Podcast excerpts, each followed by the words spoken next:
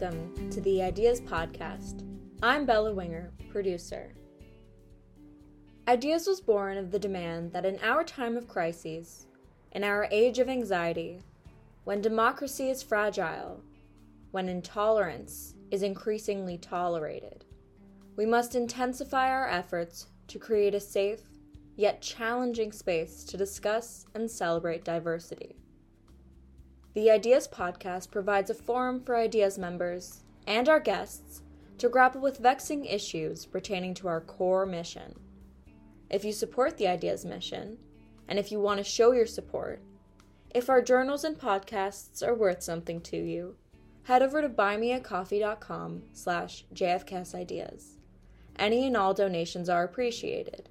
And for the month of September, we will be donating half our proceeds to LSVD, a Berlin based civil rights association that represents the interests and concerns of the LGBTQ community.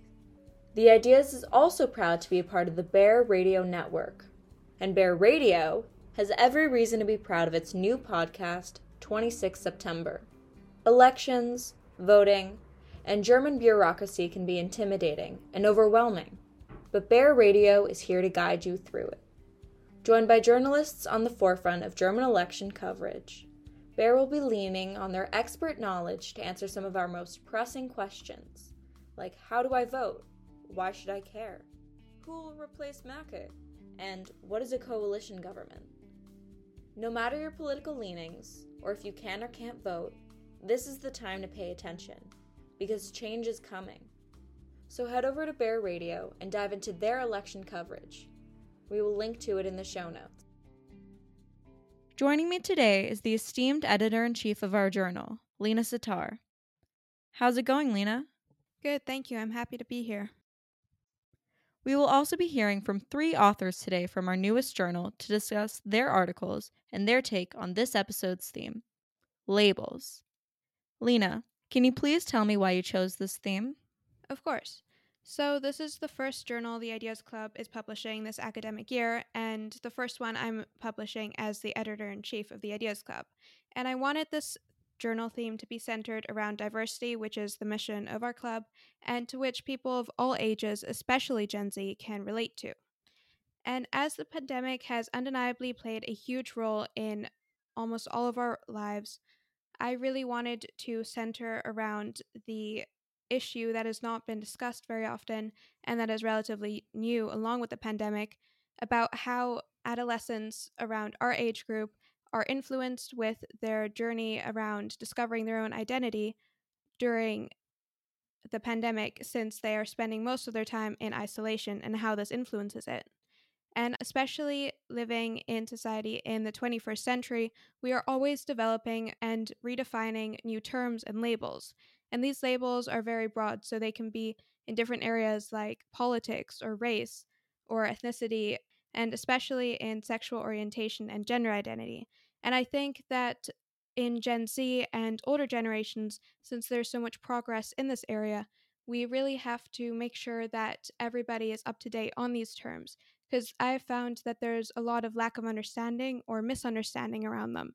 And a goal that I really wanted to achieve with this journal is to close the divide between generations and to make sure that everyone doesn't feel too overwhelmed with the new terms that are being developed and that we create a space for everyone to discuss it and have these discussions, especially in a time when we've been spending so much time isolated.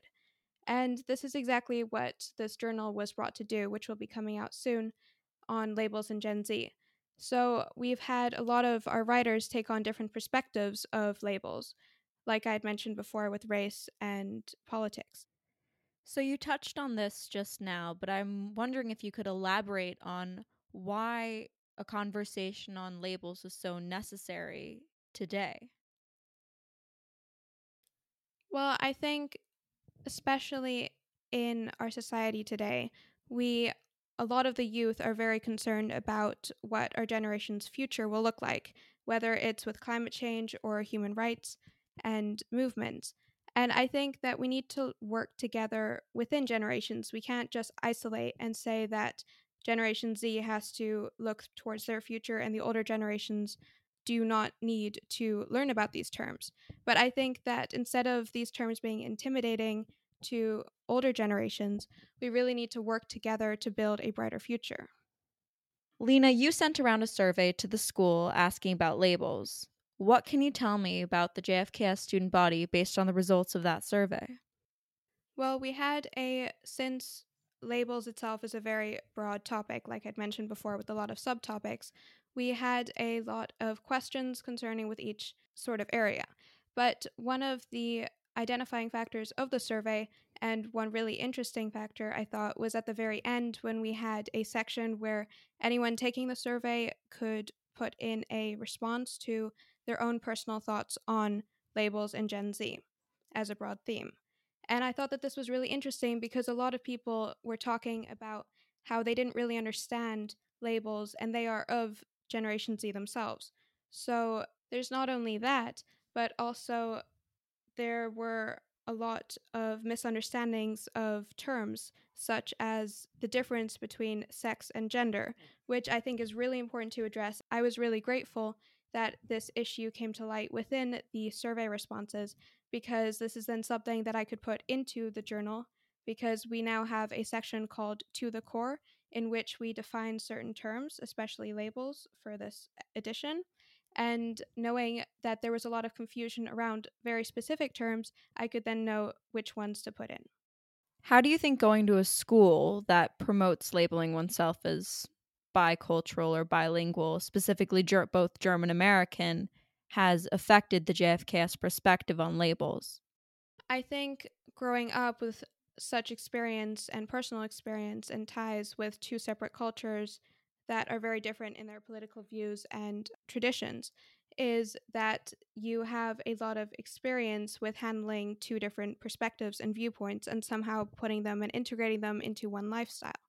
And especially labels concerning nationality or race can really help you with being bilingual because knowing your nationality or in fact having a inner conflict between the German and the American nationality can be either very troubling or very helpful with being able to identify with two separate things. This conversation is obviously very complicated. As you've already mentioned many times, labels is a very broad subject, and there are many different types of labels with many different connotations and that carry many different weights. So, in the interest of narrowing down which labels we're talking about, I would like to invite on our first author, Matilda Gross, to discuss feminist as a label. Hi, Matilda. How are you? Hi, I'm fine. Thanks for having me.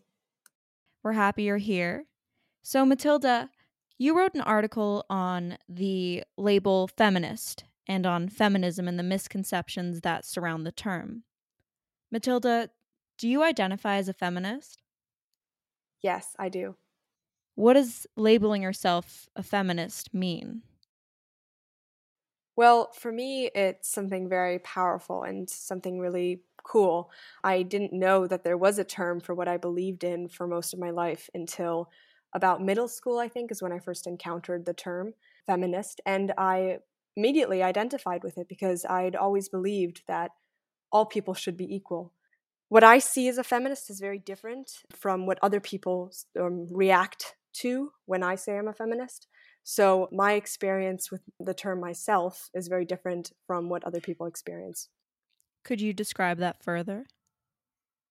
Yeah, I believe that a feminist is a person who believes in the equality of all genders. Um, and I think that's actually a quite simple definition. So it's something that I think also encompasses people who don't necessarily say they're a feminist. They may call themselves an equalist, but a lot of other people see feminism as meaning preferring women over other people, other genders, especially men. And I oftentimes also get this reaction um, not only from people who identify as male, also oftentimes women see this term as threatening towards men, especially.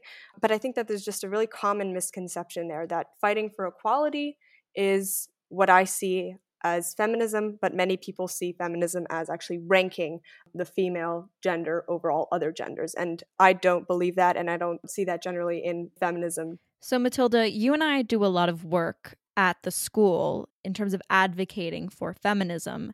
And I imagine you've had a similar experience as me in that you'll hear people say that they believe in equality and that they believe in feminism, but have extreme difficulty, even refuse to label themselves as feminists. What is it about the label that you think makes it so controversial? I think what makes it controversial is this focus on on women the, the word female itself. I think we live in a society where just topics surrounding women in general are often stigmatized or have a negative connotation. But I think that people just can't wrap their head around the fact that if you're fighting for equality, why would you focus on on one gender, right? Why wouldn't you take an all gender approach to this problem? And I think that's where the misunderstanding lies because we need to focus on those people in the need of help. And oftentimes, the people who are discriminated against or the people that face an extra hurdle are women. Feminism, of course, originally was a fight for suffrage, and now it's become more general. And we've gone through many different waves of feminism, many different stages, many different things we were fighting for. And I think a lot of people don't understand that there's still a problem. They think, okay, women have the right to vote. Women in most countries can buy a house, can buy a car, can have a job. And so I think a lot of people just don't understand that we still need to fight for equality. We need to fight on behalf of the women and the people who have not reached that equality. I don't think people struggle with identifying with feminism. I think it's feminist specifically, the person that they struggle to identify with, because we've been taught that a feminist is someone who doesn't wear pink, someone who burns their bra, someone who doesn't wear lipstick, doesn't endorse in any kind of activity that other women might or other people might and a person that is just really aggressive and outspoken in a way that is that is not good we have all these words for for women who are outspoken like bossy or or brazen even has a negative connotation. All these words to describe women who are outspoken. And i think that people just cannot identify with a person that is seen so negatively in society. A feminist is oftentimes not seen as as this person who's fighting for equality but this person who's trying to prove some sort of angry point and trying to put down men in their traditional roles or in their roles today so i think that people are just struggling to understand what feminism really means and what a feminist is and how that actually correlates to feminism the movement itself have you found yourself directly affected by these same misconceptions before you took on the label feminist yourself.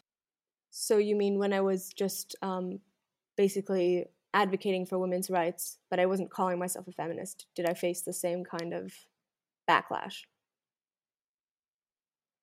Um, that's a really good question. I've never actually thought about it that way.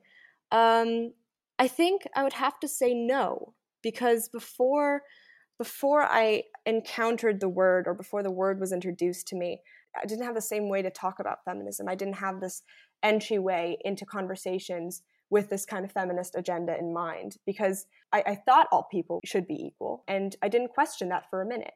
And I thought that the people surrounding me thought the same way. I didn't think that anyone would have a problem with the idea of women being equal to men or women being equal to all people. So I didn't I didn't necessarily um, encounter that pushback from people until I said, you know, I'm a feminist and I believe this. And people automatically, like, I could have said the exact same thing as before. I could have said, I think women should be paid the same as men before. And then I say it afterwards, but with the starter, I'm a feminist and I believe this. There would automatically be this pushback.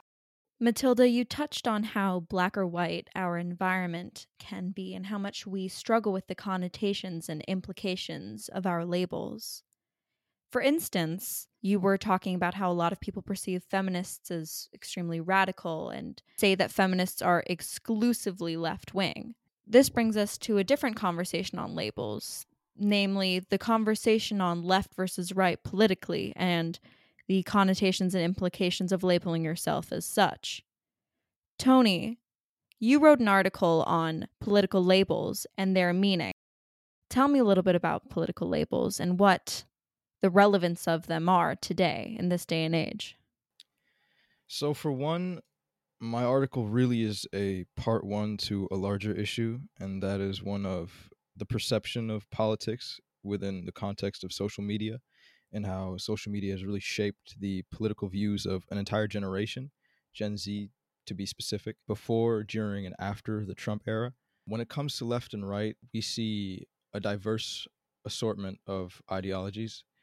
They each present their own unique takes, but they also contrast with one another, which is why it's so important to have that distinction, not just between left and right, but also between what a socialist is versus a left libertarian, or a conservative versus a reactionary or fascist. I would like to note that early into your article, you cite the increase in youth participation in politics in recent years.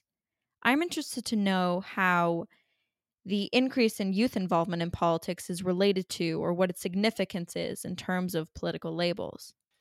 Well, for one, as said, it had a lot to do with the Trump era presidency. We've seen in 2020, this was a study done by the Center for Information Research, that 50% of the American youth urged the rest to go and vote, compared only to 33% in 2018. I feel like this has a lot to do with social media and just how widespread politics are nowadays.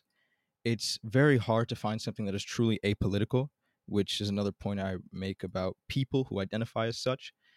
Everyone has some sort of political ideation, whether or not they can put a label on it, that's up for debate. But everyone has their own principles which feed into how they view the world. As we see the new wave, we see people like Ben Shapiro hosting the Daily Wire, a conservative network, or people like Noam Chomsky, uh, Hasan Piker finding their own voices on the left wing. And this led to basically, like I said earlier, the shaping of an entire generation's political view and how divided it is actually. So you believe that social media has largely influenced the polarization of politics. Most definitely. And in fact, I'd say that social media itself has pushed a lot of people conclusively to the right. There's a thing known as the libertarian to fascist pipeline in the political space, which is a topic I hope to delve further into a future ideas journal or another column, depending on which teacher bids the highest. It's a topic of how from 2016 onwards there was a lot of content shown uh, that all followed the same pattern which as matilda said well, as matilda mentioned led into the perception of certain left-wing ideas such, such as feminism we started associating feminism with the obese blue-haired uh, woman who screams a lot which then led into a bunch of people becoming more critical of not just feminism but entire left wing ideals as a whole. And this escalates. This escalates further and further until basic homophobia becomes full blown homophobia, until just laughing at a feminist turns into misogyny, and laughing at racist jokes turns into racism.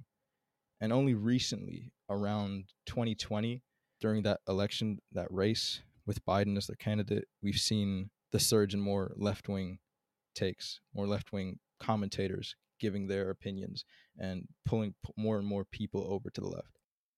So, could you delve into the problematics of having so many different political ideologies under one label, especially in the day and age of social media? Really, it's because they're far too broad terms, and it's easy to to see something like left and be like, "Oh, okay, I know what that is." when really it's a whole spectrum and that's what most things are no nothing truly is black and white there's a multitude of uh, factors and people and cultures and everything that all can be described as one or the other but you need to look further you need to delve deeper to truly grasp the full meaning of those things and because there are so many different political ideologies under the political left or the political right, do you think it's problematic that people label themselves as left or right? To be honest, yeah, in a way. I feel we should be more specific in how we label ourselves if we're going to label each, uh, ourselves at all. Sure, it's easy, it's quick, and it's general to be, yeah, left or right.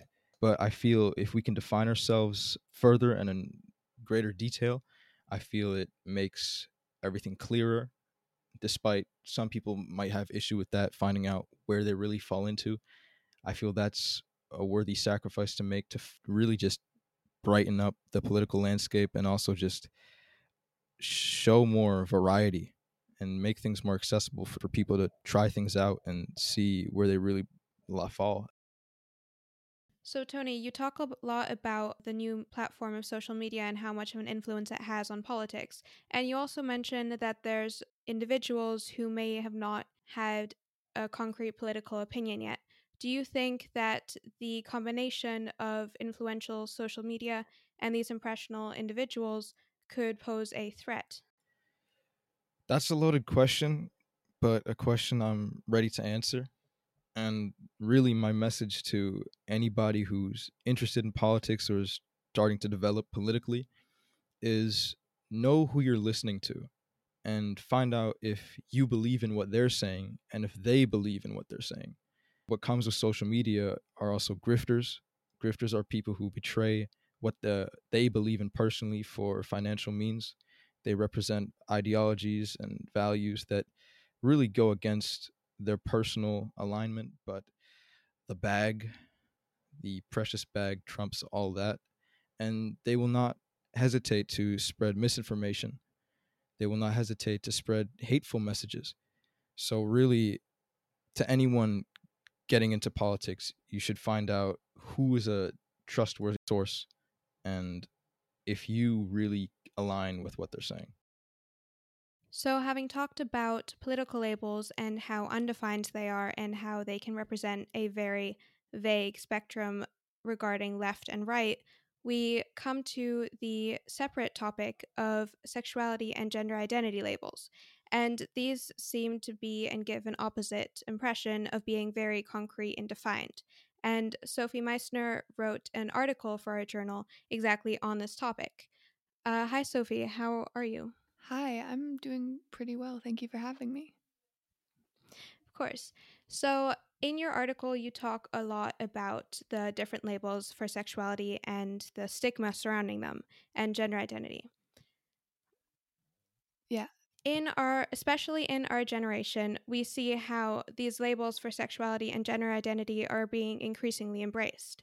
Do you think that there's some sort of form of social pressure to finding a specific label to identify with?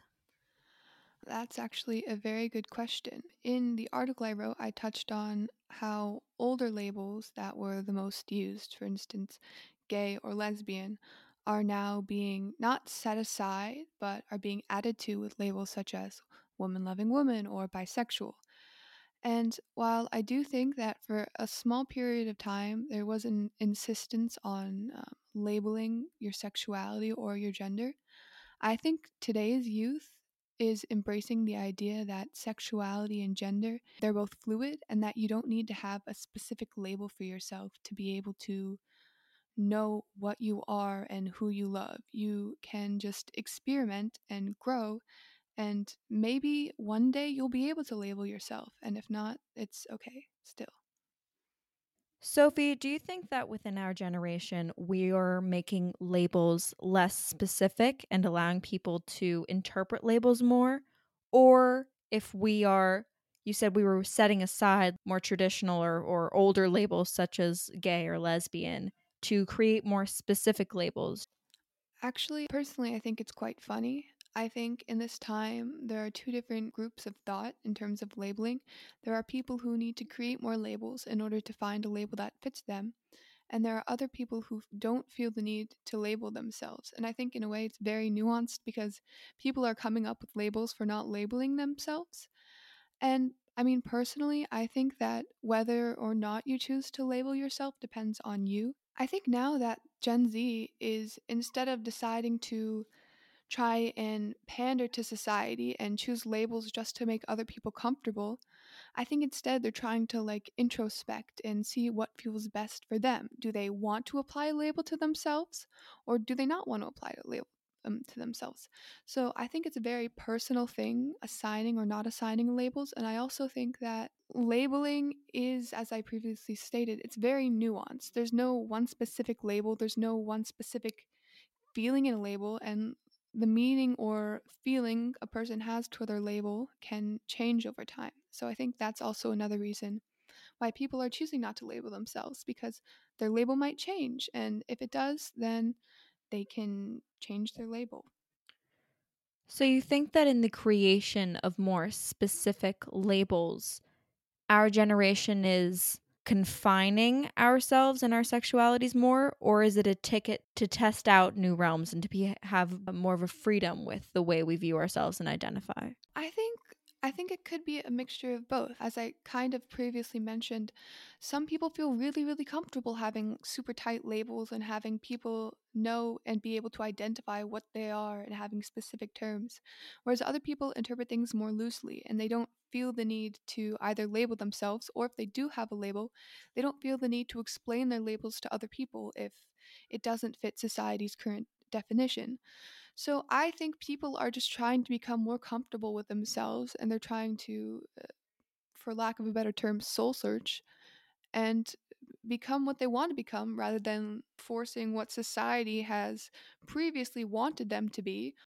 Sophie, in your article, you write With the Washington Post citing that over 15% of Gen Z identifies as LGBTQ, and with a lot of them falling into more non mainstream categories of queer and bisexual, it also causes a revolution in thought, which can be in part attributed to queer theory, which at its most simplified level acknowledges that identities can be fluid and unstable and still be valid.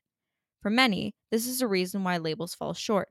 Why seek to label something fluid and unstable? Sophie, you asked that question in your article. How would you like to answer that?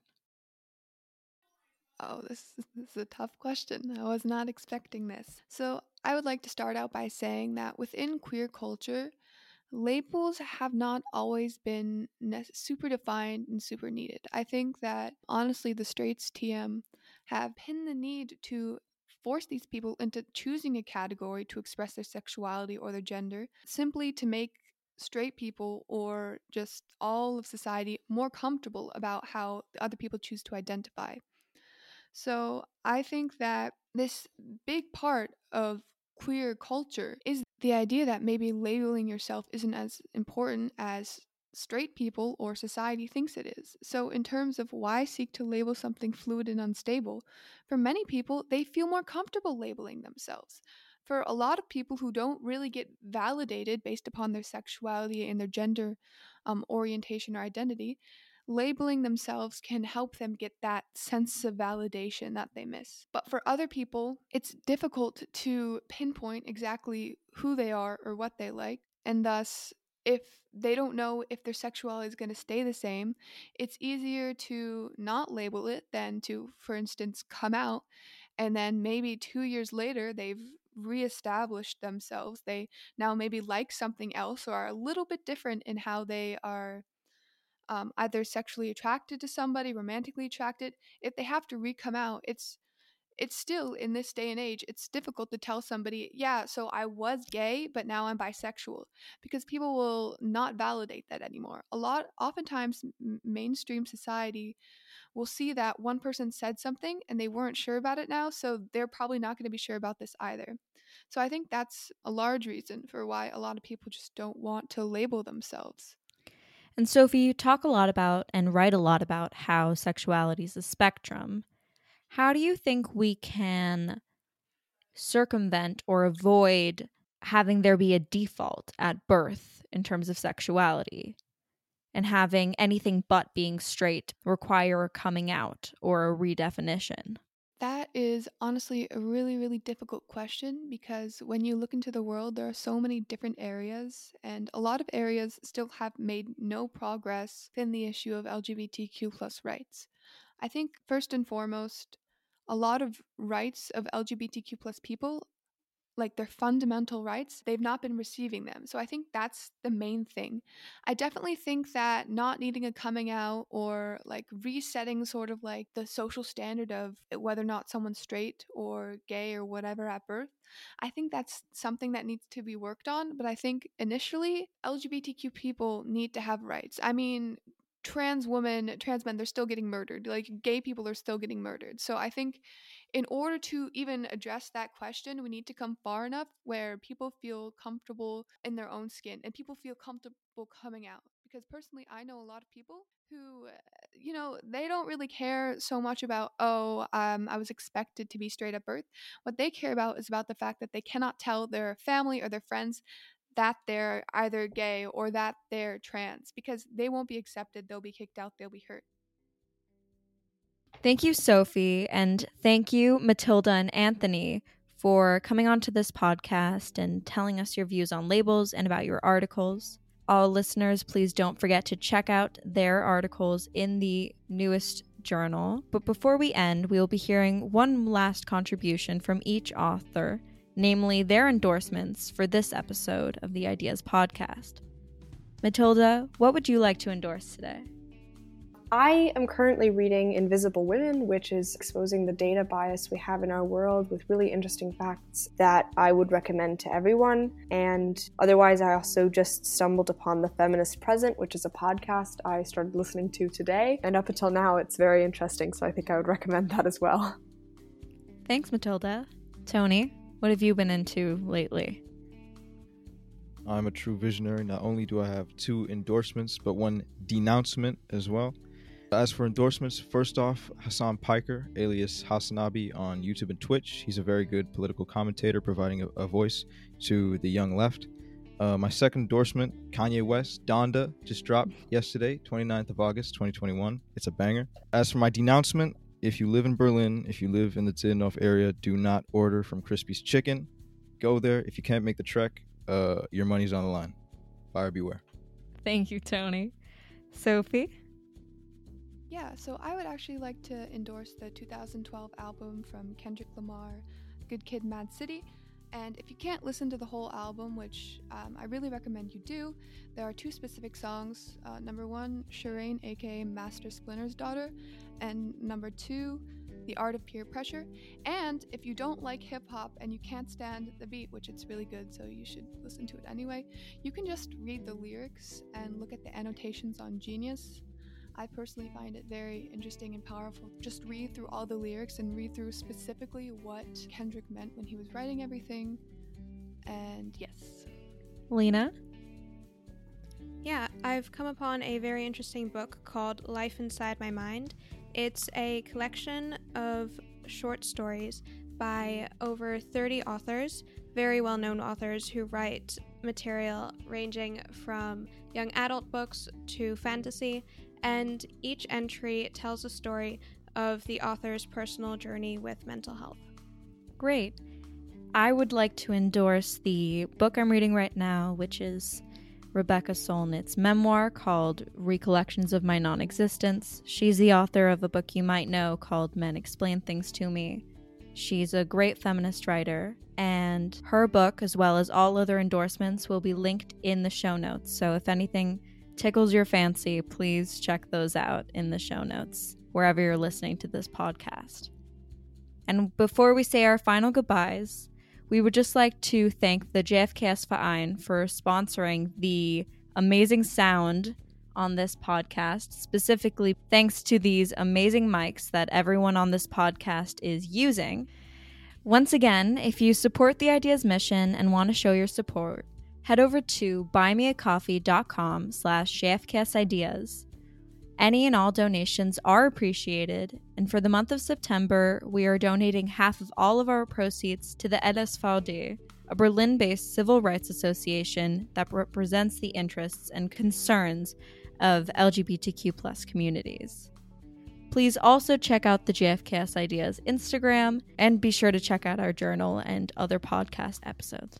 Once again, a big thank you to Lena Sitar, Matilda Gross, Tony Aldani, and Sophie Meissner for joining me on this episode of the Ideas Podcast. Bye, everyone. Bye. Bye. It's been Thank fun. you so much.